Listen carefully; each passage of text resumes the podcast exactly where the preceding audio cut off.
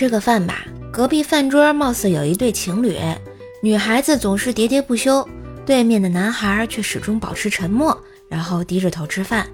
女孩有点不耐烦：“你总是这样对我爱答不理，一点都不知道珍惜我，你就不怕失去我吗？你要知道，过了这个村儿。”看到男孩突然抬起头，皱眉盯着自己，女孩低着头继续说：“我就在下个村等你。”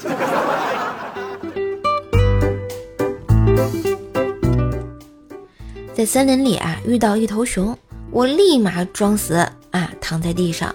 熊转了几圈，正要离开的时候，该死的手机竟然响了起来，吓得我连忙挂掉电话。结果发现熊又回头向我走了过来。我心想：完了完了，这下死定了！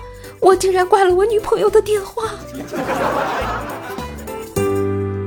前几天在停车场边上，一个女司机开始倒车，前后倒腾了几下，眼睁睁的啊侧顶到我车上，也不知道怎么说好了。唉，不算严重，掉一块漆，二百块钱吧。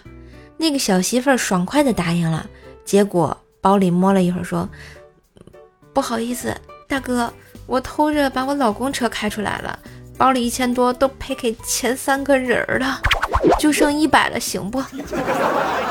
你看我一个小女生，就别跟我计较了哈。那你？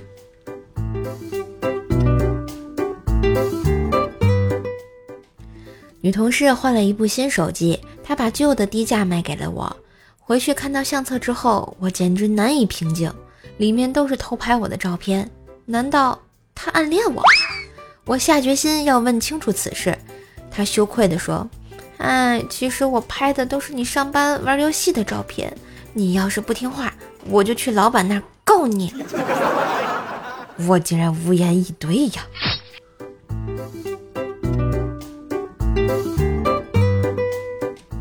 嘿，今日份段子就播到这里啦！我是段子搬运工射射呀。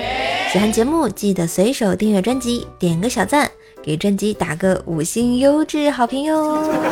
当然，点击射手头像主页店铺选购你喜欢的好吃的也是可以的。另外，我开了一个新专辑《奏奈讲笑话》，是一张天津话的专辑，每天二十二点更新，希望大家可以到我主页上订阅一下哟。